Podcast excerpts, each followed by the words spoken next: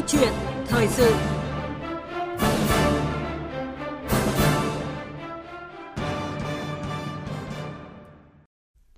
Thưa quý vị, thưa các bạn, ngày 16 tháng 8 năm 2021, Thủ tướng Chính phủ Phạm Minh Chính đã ký công điện số 1082 gửi các bộ, cơ quan ngang bộ, cơ quan trực thuộc Chính phủ, Ủy ban nhân dân các tỉnh thành phố trực thuộc Trung ương về việc đẩy nhanh tiến độ thực hiện và giải ngân kế hoạch vốn đầu tư công năm 2021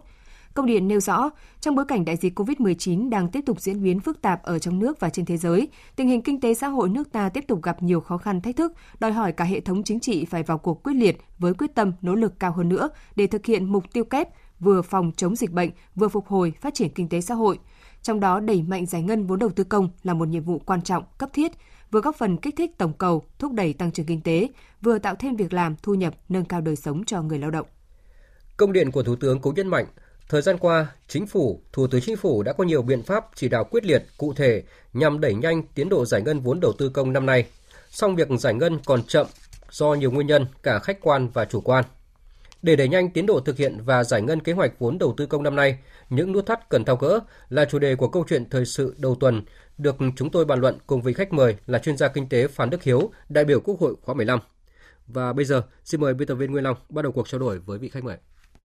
Trước tiên xin được trân trọng cảm ơn ông Phan Đức Hiếu đã nhận lời tham gia bàn luận cùng chúng tôi về chủ đề này ạ. Xin chào biên tập viên Nguyên Long, uh, xin chào thính giả nghe đài tiếng nói Việt Nam. Vâng và để bắt đầu câu chuyện thì xin mời ông và quý vị thính giả cùng nghe một tổng hợp ngắn sau đây.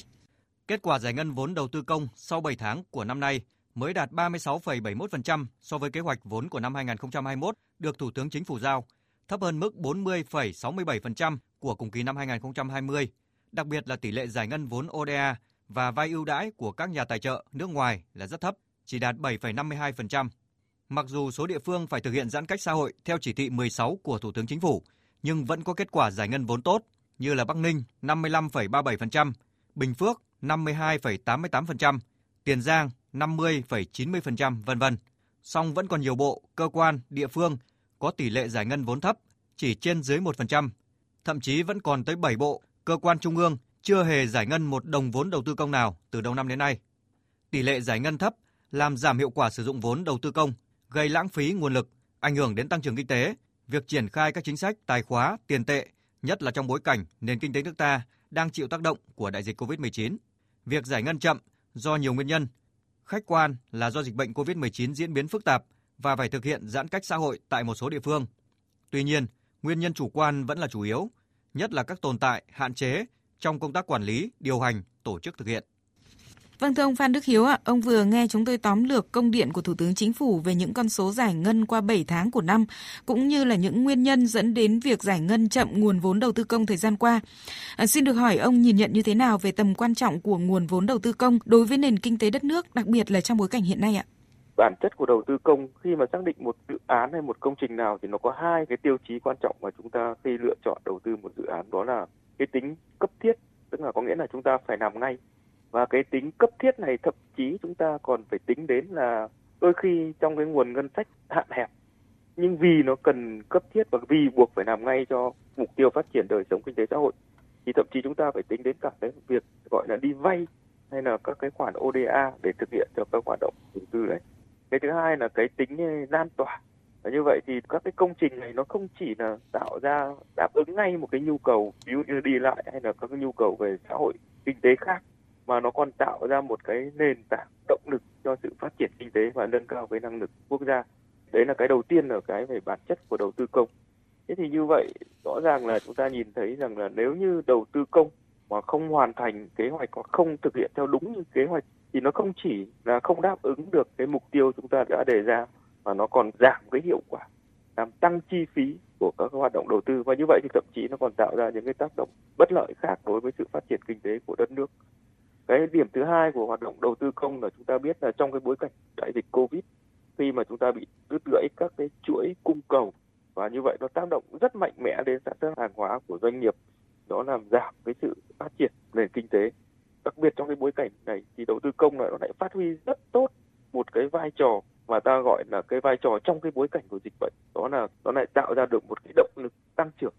Vì nếu như chúng ta biết rằng là cái sản xuất hàng hóa nó sẽ bị đình trệ, nếu như nó đứt gãy về cung cầu, có nghĩa rằng là hoặc là không có cầu, hoặc là có cầu nhưng mà cái nguồn cung có thể không đáp ứng, thì cái đầu tư công nó dựa trên cái nhu cầu của xã hội. Thế thì như vậy, chúng ta thấy rằng là đầu tư công nó có hai cái tác động rất quan trọng đối với nền kinh tế đất nước. Trong bối cảnh hiện nay là nó phục vụ cho mục tiêu phát triển kinh tế xã hội và tạo ra một cái nền tảng hạ tầng để thực hiện cái mục tiêu phát triển dài hạn và trong bối cảnh của dịch Covid thì thậm chí đó là một cái động lực để phát triển kinh tế, tạo công ăn việc làm và tăng trưởng. Và nếu như không giải ngân hết được cái nguồn vốn đầu tư công của năm 2021 theo mục tiêu kế hoạch đề ra và với những cái phân tích vừa rồi của ông về hai cái tác động quan trọng của đầu tư công thì nó sẽ ảnh hưởng như thế nào tới nền kinh tế của chúng ta? Thứ nhất là tính cả với giai đoạn phát triển kinh tế thì năm nay được gọi là năm bản lề cho cái giai đoạn phát triển kinh tế 2021 và 2025 thì chúng ta biết rằng là cái năm bản lề thì nó có hai cái ý nghĩa. Cái thứ nhất là nếu như chúng ta thực hiện các cái hoạt động đầu tư công cho cái năm bản lề mà hoàn thành, vì khi mà xác định các cái dự án công trình đầu tư công thì chúng ta đều dựa trên các cái chỉ tiêu mà dựa trên cái mức độ ưu tiên, tức là cái tầm quan trọng của dự án cho cả một cái năm hoặc là cả một cái giai đoạn phát triển kinh tế. Bởi vì đầu tư ở đây chúng ta gọi là đầu tư tạo ra cái hạ tầng cho sự phát triển. Thế thì cái năm bản lề thì kế hoạch đầu tư công trong cái năm bản lề nó không chỉ là cái giải ngân nguồn vốn đóng góp cho sự phát triển thông qua cái giải ngân đúng kế hoạch, mà nó còn tạo ra những cái hạ tầng làm bản lề cho cái sự phát triển cho cả một cái giai đoạn kinh tế xã hội phát triển trong những năm tiếp theo và như vậy thì chúng ta thấy rằng là nếu như chúng ta không hoàn thành đúng như cái kế hoạch đề ra thì thứ nhất là chúng ta sẽ mất đi cái tạo dựng được một cái nền tảng hạ tầng cho sự phát triển của giai đoạn tiếp theo. Cái lợi ích mất đi theo ở đây không chỉ là cái dự án công trình không được hoàn thành, mà chúng ta mất đi ở đây có thể nói là cả những cái cơ hội kinh doanh cũng như là các cái cơ hội cho phát triển trong những giai đoạn tiếp theo. Và như vậy thì những cái giai đoạn tiếp theo nó sẽ trở lên khó khăn hơn. Và ngoài cái việc như vậy thì nó còn tạo ra những cái hậu quả khác nữa. Tôi chỉ lấy ví dụ như thế này ví dụ như một cái dự án về cảng, hay một dự án về đường giao thông, hay dự án về một cảng sân bay, nếu như chúng ta hoàn thành sớm và đưa vào khai thác, thì nó tự tạo ra một cái doanh thu, thậm chí là tạo ra một cái cơ hội rất lớn cho cái việc phát triển kinh tế trong những năm tiếp theo. Nhưng nếu như chúng ta không hoàn thành đúng thời hạn, thì chúng ta lại còn có những cái thiệt hại khác. Ở đây ví dụ như có thể bị làm tăng các chi phí vận chuyển hàng hóa do hàng hóa không được lưu thông tốt, hay là tăng những cái chi phí phát sinh do việc chậm thực hiện các cái hoạt động về dự án đầu tư công và như vậy, nếu như không thực hiện đúng việc này, thì những chúng ta nói rằng là chúng ta sẽ tạo ra một cái vòng, tôi tạm gọi là cái vòng xoáy luẩn quẩn. Có nghĩa là không hoàn thành thì khiến cho cái phát triển kinh tế đã không đạt được cái mục tiêu đề ra thì nó lại càng làm cho những cái sự phát triển của những năm tiếp theo nó khó hơn, thậm chí là mất đi cơ hội và như vậy chúng ta thấy rằng nó sẽ ảnh hưởng rất lớn đến cái giai đoạn phát triển kinh tế cho cả 5 năm tiếp theo. À, vâng cũng còn ý nghĩa rất là quan trọng đó là cái việc đưa cái nguồn vốn đầu tư công làm nguồn vốn mồi để kích thích cho các cái nguồn vốn khác phát triển đúng không ạ? Rõ ràng cái tầm quan trọng của đầu tư công là rất rõ ràng rồi và thủ tướng thì cũng đã chỉ ra rất là nhiều nguyên nhân dẫn đến việc chậm giải ngân nguồn vốn đầu tư công thời gian qua. Và theo ông, trong các cái nguyên nhân đó thì đâu là cái nguyên nhân căn bản nhất dẫn đến việc giải ngân chậm nguồn vốn này 7 tháng qua không chỉ có những cái địa phương giải ngân chưa đến 1% mà thậm chí còn có cả những cái bộ, cơ quan trung ương chưa hề giải ngân một đồng vốn đầu tư công nào từ đầu năm đến nay ạ. Thì chúng ta cũng biết rằng là cái vấn đề về giải ngân vốn đầu tư công cũng đã được coi là một trong những ưu tiên cần phải giải quyết trong ờ, suốt vài năm vừa qua và đặc biệt thì được nhấn mạnh nhiều hơn trong một, hai năm trở lại đây và đặc biệt trong năm 2021 này, khi mà chúng ta xảy ra cái tác động của đại dịch Covid-19. Thế thì chính phủ và các bộ ngành theo tôi nhận thấy cũng đã có rất nhiều những cuộc họp phân tích, đánh giá tình hình, tìm kiếm các cái nguyên nhân. Ờ, công điện của Thủ tướng vừa qua thì cũng nêu rất rõ các cái nguyên nhân và cũng đã khẳng định lại một là về khách quan thì rõ ràng là cái việc chậm giải ngân vốn đầu tư công cũng do một phần nào đó do tác động của đại dịch Covid nhưng công điện cũng đã nhấn mạnh rất rõ là nguyên nhân chủ quan là chính. Và cái nguyên nhân chủ quan thì nó nằm, chủ yếu nằm ở tồn tại các hạn chế trong cái công tác quản lý, điều hành và tổ chức thực hiện trong cái quá trình thực hiện dự án đầu tư công. Một số nơi, một số bộ, một số địa phương thì có thể gọi là thiếu cái quyết tâm chính trị, thiếu cái sự quyết liệt và cái vai trò của người đứng đầu chưa thực sự là phát huy đầy đủ trong cái việc ờ, đôn đốc thúc đẩy cũng như là tổ chức thực hiện cái kế hoạch đầu tư công và có rất nhiều những cái nguyên nhân chủ quan khác thì nó nằm ở trong suốt cái quá trình tổ chức thực hiện các cái dự án đầu tư công từ tổ chức thiết kế thi công đến đấu thầu lựa chọn giải phóng mặt bằng vân vân thế thì tôi nhận thấy rằng là ở đây thì cái con số thực tế thì cũng đã chứng minh rằng là đúng là nguyên nhân chủ quan có lẽ cũng là một cái nguyên nhân rất căn cơ Ờ, tôi thì chỉ muốn bổ sung thêm một số cái dẫn chứng trong cái đánh giá trong công điện của Thủ tướng Chính phủ. Ví dụ như chúng ta biết rằng là theo cái thống kê của Bộ Quanh hoạch Đầu tư năm 2020 thì cái tỷ lệ gần 60 tổng số dự án chậm tiến độ là do cái công tác giải phóng mặt bằng. Thế như vậy, đây là một cái mà chúng ta rất là đáng lưu ý. Cái thứ hai là chúng ta thấy rằng là trong các cái dự án mà chậm tiến độ thì có những cái dự án chậm tiến độ cũng những con số mà rất đáng lưu ý là đây. Thứ nhất là dự án phải điều chỉnh cái chủ trương đầu tư và điều chỉnh cái dự án thì cũng chiếm đến 22,6% số dự án chậm tiến độ do phải điều chỉnh cái dự án. Cũng đến 4,7% tổng số dự án là chậm tiến độ do phải điều chỉnh cái dự án đầu tư so với cái chủ trương ban đầu. Và trong 7 tháng đầu năm 2021 thì cái vướng mắc do công tác giải phóng mặt bằng vẫn là một trong những cái nguyên nhân chủ yếu trong cái thực hiện các cái dự án đầu tư công. À, và tôi thì à, rất là muốn dẫn chứng một nguyên nhân dẫn đến à, chậm giải ngân nguồn vốn đầu tư công. Một thực tế tại tỉnh Cà Mau mà được ông Nguyễn Trí Thiện là Chủ tịch Ủy ban Nhân dân huyện Đầm Rơi cho biết, đó là tiến độ thi công của nhà thầu thì còn chậm. Mà mặc dù là những cái địa phương này đã cưỡng chế bàn giao mặt bằng rồi hỗ trợ bảo vệ thi công để đẩy nhanh tiến độ, nhưng mà quá trình làm của các nhà thầu thì còn rất là chậm. Và xin mời ông và quý vị thính giả cùng nghe chúng tôi trích dẫn ý kiến của ông Nguyễn Trí Thiện về vấn đề này phải có kế hoạch khi nào xong. Rồi để quyện ờ, tính toán sắp xếp. Còn nhà thầu cố tình chê thì công chí phải xử lý. Có những công trình nó rất là bức xúc. Nhưng mà thi công thời gian rất là kéo dài, mà theo hợp đồng thì không trễ. Nhưng mà công trường tôi báo thật luôn các anh chí một ngày chỉ có hai ông công nhân à. Chắp tay ờ, sau đích đi tới đi lui, tới lui vậy đó. Tình trạng này xảy ra liên tục cho diễn biến rất là dài. Cho nên là những cái công trình đó thì cũng đề nghị các chủ đầu tư chỉ cũng xác định tiến độ thi công cụ thể. Vâng thưa ông Phan Đức Hiếu ạ, có thể nói đây là một trong những cái ví dụ thực tiễn về nỗ lực của chính quyền địa phương trong việc thúc đẩy, tháo gỡ khó khăn cho đầu tư công ở địa phương. Ông nhìn nhận như thế nào về thực tế này ạ? Đúng là như ý kiến vừa phát biểu ấy, thì chúng tôi cho rằng là và như trên cũng nói rằng là có rất nhiều những cái nguyên nhân mà chậm cái tiến độ thi công dự án đầu tư công thì ngoài cái việc là giải phóng mặt bằng thì cũng có những cái hiện tượng tôi tạm gọi là thi công cầm chừng và ở đây cái nguyên nhân của cầm chừng thì ở đây theo tôi cũng có rất nhiều những nguyên nhân. À, theo phản ánh của một số doanh nghiệp thì cái việc mà thi công cầm chừng thì cũng không phải hẳn là chỉ do cái lỗi của phía các cái nhà thi công mà rất nhiều các dự án thì các nhà thi công cũng phản ánh rằng là cái việc cầm chừng là vì có cho rằng là có cái sự chậm giao vốn hoặc là bàn giao vốn không đủ.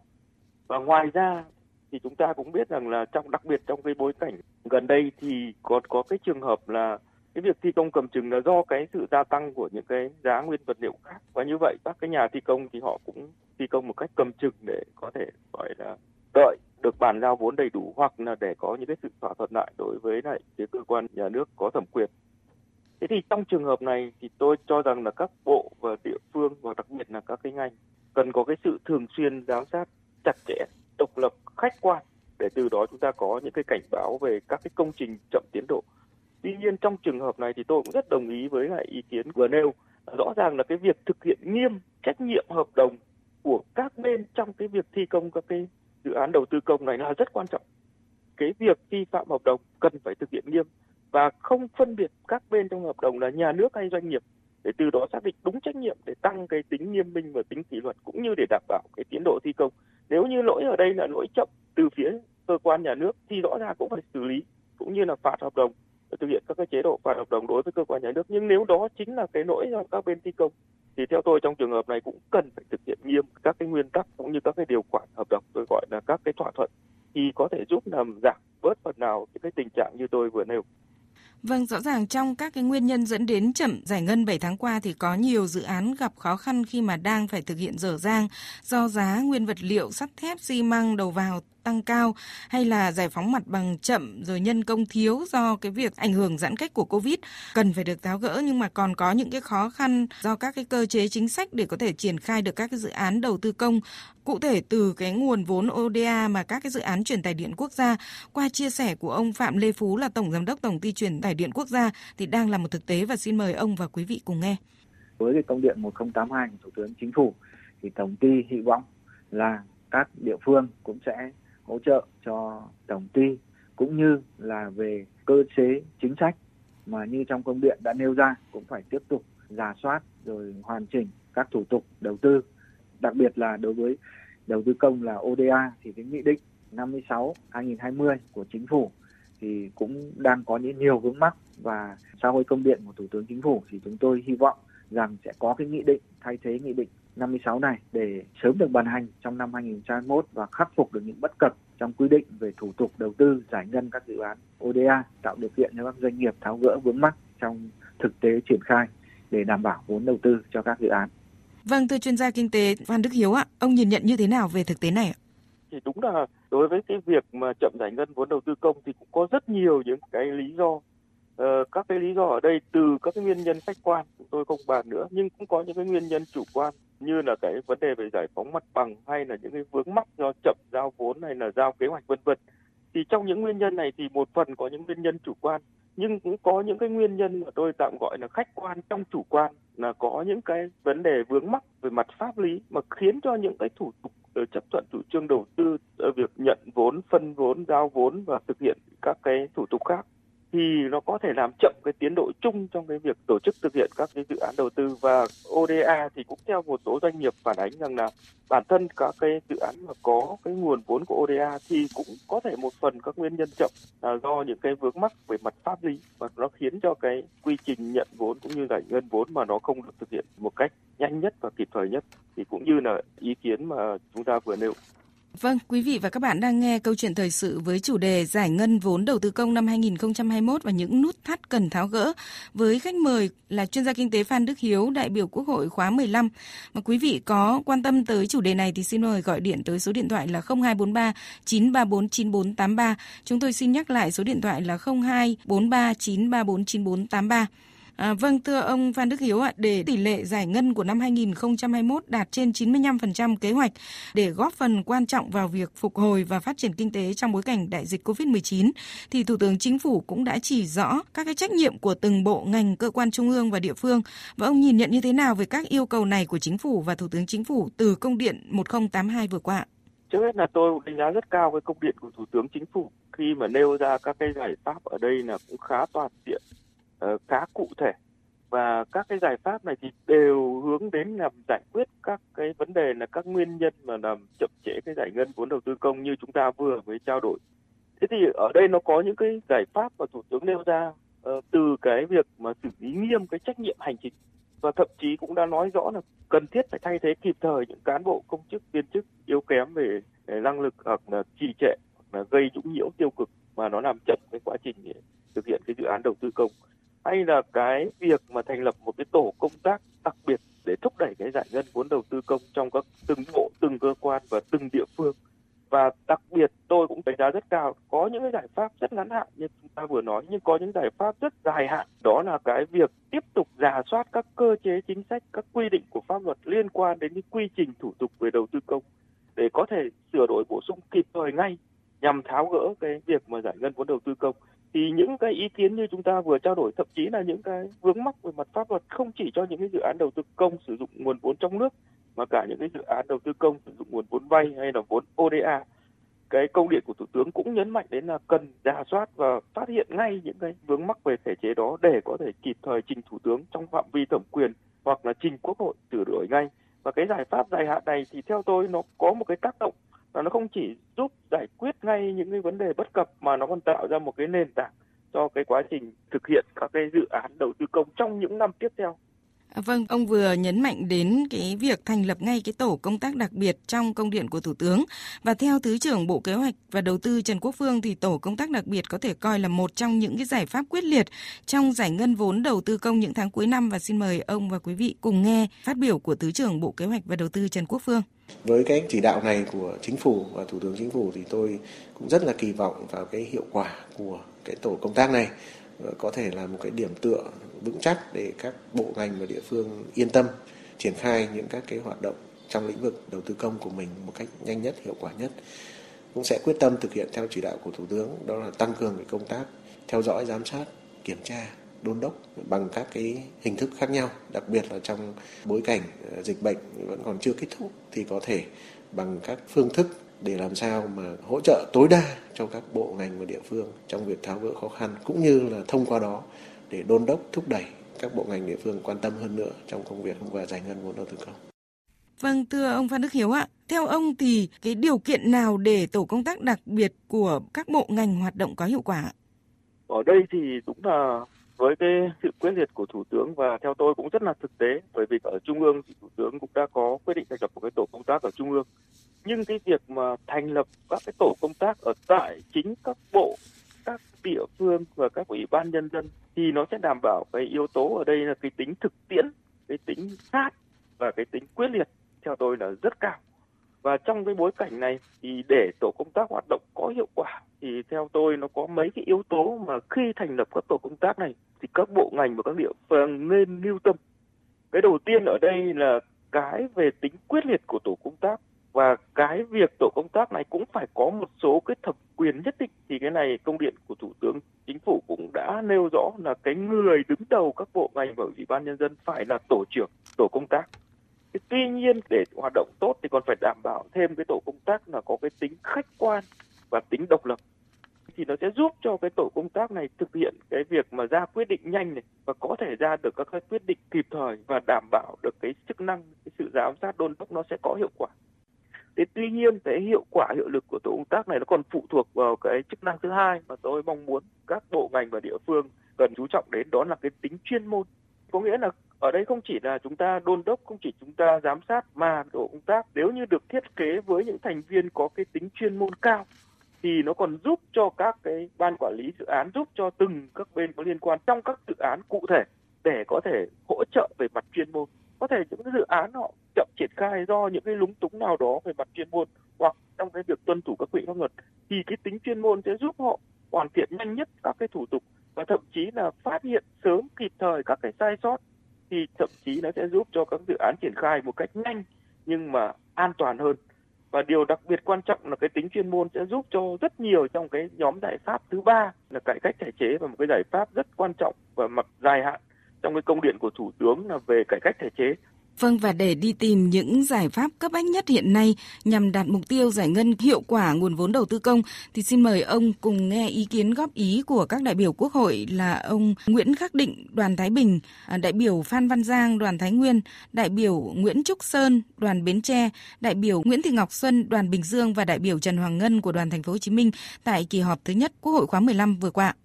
Cùng một cơ chế chính sách, cùng một hệ thống luật lệ nhưng mà do phương pháp điều hành đề nghị chính phủ và các bộ ngành, các địa phương rất lưu ý trong quá trình chỉ đạo điều hành, tổ chức thực hiện. Hai sở ở trên cùng một tuyến đường, hai cổng cơ quan cạnh nhau nhưng gửi văn bản sang nhau ấy, là có khi mất hai ngày. Vì sao? Nó phát ra bưu điện, sao nó mới quay lại? Mất ba ngày. Thế thì cái đó là chúng ta phải giải quyết thông qua cái hành chính điện tử, rồi thông qua cái quan hệ trực tiếp. Gọi điện cho nhau, cầm văn bản sang mà đưa trực tiếp. Thì như vậy nó giải phóng rất là nhanh công việc tăng cường các biện pháp tự kiểm tra và phát huy cái vai trò, cái tác dụng của hậu kiểm. Chứ hậu kiểm thì rõ ràng là việc xong rồi thì nó là mắc ra thì chết. Thế cho nên là phải tăng cường các biện pháp, phương pháp, cách thức tự kiểm tra ở các cấp để làm sao phát huy vai trò của các cái tổ chức kiểm tra các cấp. Bởi vì anh nào cũng có cái kiểm tra kiểm toán của mình. Đối với các dự án đầu tư công à, trong giai đoạn 21 25 là nên tách cái phần giải phóng mặt bằng ra khỏi cái phần thực hiện dự án. Bởi vì ta nhập cái khâu chuẩn bị giải phóng mặt bằng nó vô trong quá trình thực hiện dự án thì trong một một năm bố trí vốn không thể nào nó giải ngân hết được. Bởi vì cái giải phóng mặt bằng hiện nay cũng không đơn giản là chúng ta chỉ nói cái là chúng ta thu hồi đất cái là xong mà là quan trọng đến cái đời sống người dân à, đến giá cả đến bồi thường để tái định cư. Thì tôi nghĩ là phải có thời gian chuẩn bị nó dài hơn. Trong cái bối cảnh covid cái nguồn thu ngân sách của cả nước nó cũng sẽ có những cái khó khăn rất là lớn do đó thì trong cái thứ tự ưu tiên thì tôi cũng có ý kiến là nên tập trung bố trí cho những cái dự án trọng điểm quốc gia à, liên kết vùng và giữa các vùng với nhau để tạo động lực cho toàn xã hội phát triển. Nguồn vốn đầu tư công được giải ngân nó sẽ hỗ trợ cho chúng ta vấn đề về tăng trưởng. Nhưng cái điều quan trọng hơn là nó giải quyết cái bài toán về chống cái lãng phí. Nếu mà làm chậm á, nó sẽ làm tăng cái chi phí trong đầu tư xây dựng cái điều quan trọng hơn là bên cạnh đó thì chúng ta phải ờ, rà soát lại các cái quy định của luật liên quan đến vấn đề xây dựng, đấu thầu để chúng ta hoàn thiện cái thể chế, để từ đó chúng ta không phải lặp lại tình trạng này cho những năm sau. Thưa chuyên gia kinh tế Phan Đức Hiếu, à, từ các phân tích thực tế trên thì theo ông, giải pháp nào giúp đẩy nhanh cái tiến độ nguồn vốn đầu tư công những tháng cuối năm này và để đảm bảo được các cái yêu cầu về đẩy mạnh giải ngân nhưng mà cũng phải đi đôi với đảm bảo chất lượng công trình và hiệu quả sử dụng vốn đầu tư công ạ? thì có lẽ như chúng ta vừa trao đổi thì cái công điện của Thủ tướng Chính phủ cũng đã đưa ra rất nhiều những cái giải pháp toàn diện, tổng thể và chi tiết cũng như là các cái giải pháp cho những cái vấn đề bất cập mà chúng ta đã nêu. Ngoài ra thì cũng đã giao thêm cho Bộ Kế hoạch và Đầu tư cũng như là Bộ Tài chính trong cái việc thực hiện các cái giải pháp khác trong phạm vi thẩm quyền của các bộ để đảm bảo cái hoàn thành đúng cái tiến độ thực hiện các dự án đầu tư công từ nay đến cuối năm thì tôi nhận thấy rằng là có mấy cái điểm lưu ý thêm như thế này. Thứ nhất là về phía các cái bộ ngành và địa phương, đặc biệt là cái vai trò mà được nhấn mạnh rất nhiều trong cái công điện đó là thành lập cái tổ công tác trong cái việc đôn đốc giám sát và như tôi nhấn mạnh thêm là hỗ trợ chuyên môn trong cái việc thúc đẩy các dự án đầu tư công. Thì tôi thấy rằng là mặc dù chúng ta đã thảo luận về các cái khó khăn vướng mắc, nhưng nếu như so sánh giữa các bộ ngành, địa phương khác nhau thì các cái khó khăn vướng mắc và các cái mức độ khó khăn vướng mắc đối với dự án đầu tư có thể nó sẽ khác nhau. Và thậm chí nếu như cùng một tính chất thì những cái khó khăn nó cũng có thể khác nhau giữa các địa phương khác nhau. Ví dụ như cùng là xây dựng một con đường trong cái đường cao tốc bắc nam, nhưng cái khó khăn của cái dự án ở tỉnh a có thể khác với những khó khăn ở dự án ở trong cái tỉnh b. Do đó thì tôi cũng mong muốn là cái tổ công tác của các bộ ngành địa phương nếu được thành lập và hoạt động, ở đây thì ngoài hai cái nhiệm vụ chính như đã nêu là ngoài cái việc giám sát, ngoài cái việc hỗ trợ chuyên môn thì cần bám sát thêm một cái thực tiễn của địa phương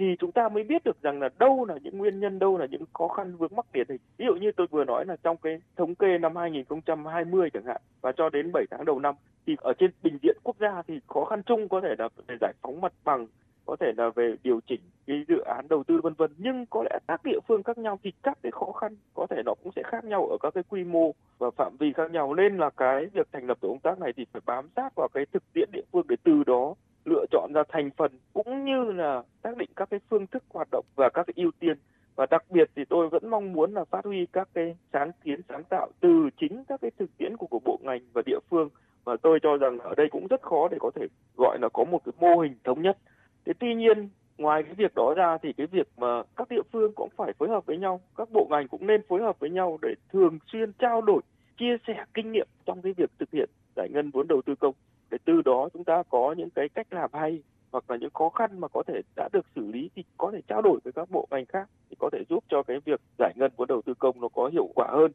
Và đặc biệt ở đây thì cái việc sửa đổi thể chế thì như tôi vừa nói là nó không chỉ quan trọng trong cái bối cảnh ngắn hạn, mà nó còn tạo ra một cái nền tảng dài hạn. Có nghĩa rằng là nó sẽ đảm bảo cho cái hoạt động đầu tư công đúng kế hoạch, phát huy tối đa các cái hiệu quả trong cả lâu dài. Nên là cái việc mà các địa phương, các bộ ngành ra soát, tổng thể phát hiện những cái vướng mắc bất cập về mặt thể chế để từ đó kiến nghị chính phủ trong phạm vi thẩm quyền hoặc kiến nghị quốc hội sửa đổi ngay những cái quy định có liên quan cũng sẽ là một cái giải pháp rất là quan trọng trong các cái thứ tự ưu tiên Vâng và về vai trò trách nhiệm của người đứng đầu thì lại thêm một lần nữa được nhấn mạnh trong câu chuyện giải ngân nguồn vốn đầu tư công và tại công điện của Thủ tướng Chính phủ vừa rồi. À, và rõ ràng trong bối cảnh dịch Covid-19 thì rất nhiều các cái vấn đề phát sinh và có thể dẫn tới cái sự trì hoãn hoặc là bất chấp vì những cái mục đích khác nhau cũng đã được các cái chuyên gia cảnh báo. Vậy quan điểm của ông thì sao ạ? Tôi cũng rất là thống nhất với quan điểm này bởi vì thực tế cũng chứng minh trong cái quá trình cải cách suốt 10 năm, 20 năm vừa qua thì khi những cái bộ ngành mà có những cái người đứng đầu mà quyết tâm quyết liệt thì cái kết quả cải cách và cái hiệu quả cải cách theo tôi là nó có những cái biến chuyển rất mạnh mẽ và trong các cái thời điểm khác nhau, với những người đứng đầu khác nhau thì chúng ta nhìn thấy là cái mức độ cải cách nó sẽ rất là khác nhau. Thế tuy nhiên thì cái người đứng đầu là quan trọng và có ảnh hưởng rất lớn đến cái việc điều hành cũng như kết quả của công việc. Thì tuy nhiên tôi vẫn nhấn mạnh thêm rằng là bản thân một mình người đứng đầu cũng sẽ không thể giải quyết được mọi vấn đề. Ờ, quay trở lại đó thì cần nhấn mạnh nhiều hơn nữa các cái yếu tố khi mà thực hiện. Đó là các yếu tố như cái tính kỷ luật nói chung không chỉ là người đứng đầu mà của cán bộ công chức nói chung. Cái quyết tâm, nhưng còn cái tính chuyên môn, tính thực tiễn và tính khách quan nữa. Tôi chỉ lấy ví dụ như khi chúng ta trao đổi về cái việc làm thế nào để cái tổ công tác và sắp tới theo công điện của thủ tướng được thành lập ở các bộ ngành địa phương hoạt động một cách có hiệu quả hơn, thì như tôi vừa lưu ý là ngoài cái việc là người đứng đầu các bộ ngành địa phương là tổ trưởng tổ công tác, thì cái thành phần của tổ công tác rất quan trọng và nếu như chúng ta nhấn mạnh nhiều hơn đến các cái yếu tố gọi là quyết tâm, tính kỷ luật, thì cái tính chuyên môn, tính thực tiễn là rất quan trọng. Thế như vậy, cái cách mà chúng ta lựa chọn cái ưu tiên hoạt động của tổ công tác thì nó phải gắn với thực tiễn của địa phương. Và đặc biệt là phải có một cái cơ chế để phát huy cái sáng tạo cũng như cái mô hình hoạt động thế thì như vậy nó sẽ giúp cho cái công điện của thủ tướng chính phủ được thực hiện một cách nó hiệu quả hơn và đúng như mong muốn của chính phủ. Vâng thời gian của câu chuyện thời sự đã hết và một lần nữa thì xin được trân trọng. Cảm ơn chuyên gia kinh tế Phan Đức Hiếu, đại biểu Quốc hội khóa 15 đã bàn luận với chúng tôi về chủ đề giải ngân vốn đầu tư công của năm 2021 những nút thắt cần tháo gỡ. Và một lần nữa xin được trân trọng. Cảm ơn ông ạ.